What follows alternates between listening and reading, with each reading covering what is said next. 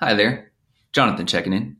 I consider coffee shops my second natural habitat. I loathe cardio, but do it because these bones won't last forever, and I daydream of winning the lottery. I am millennial.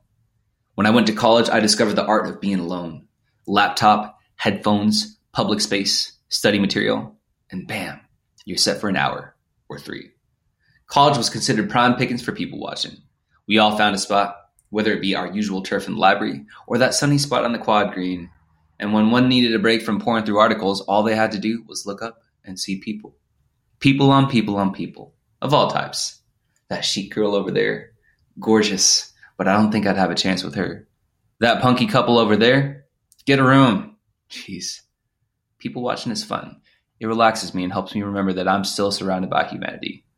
Do you people watch, or is that playing weird? I'm curious. Hope to hear from you soon.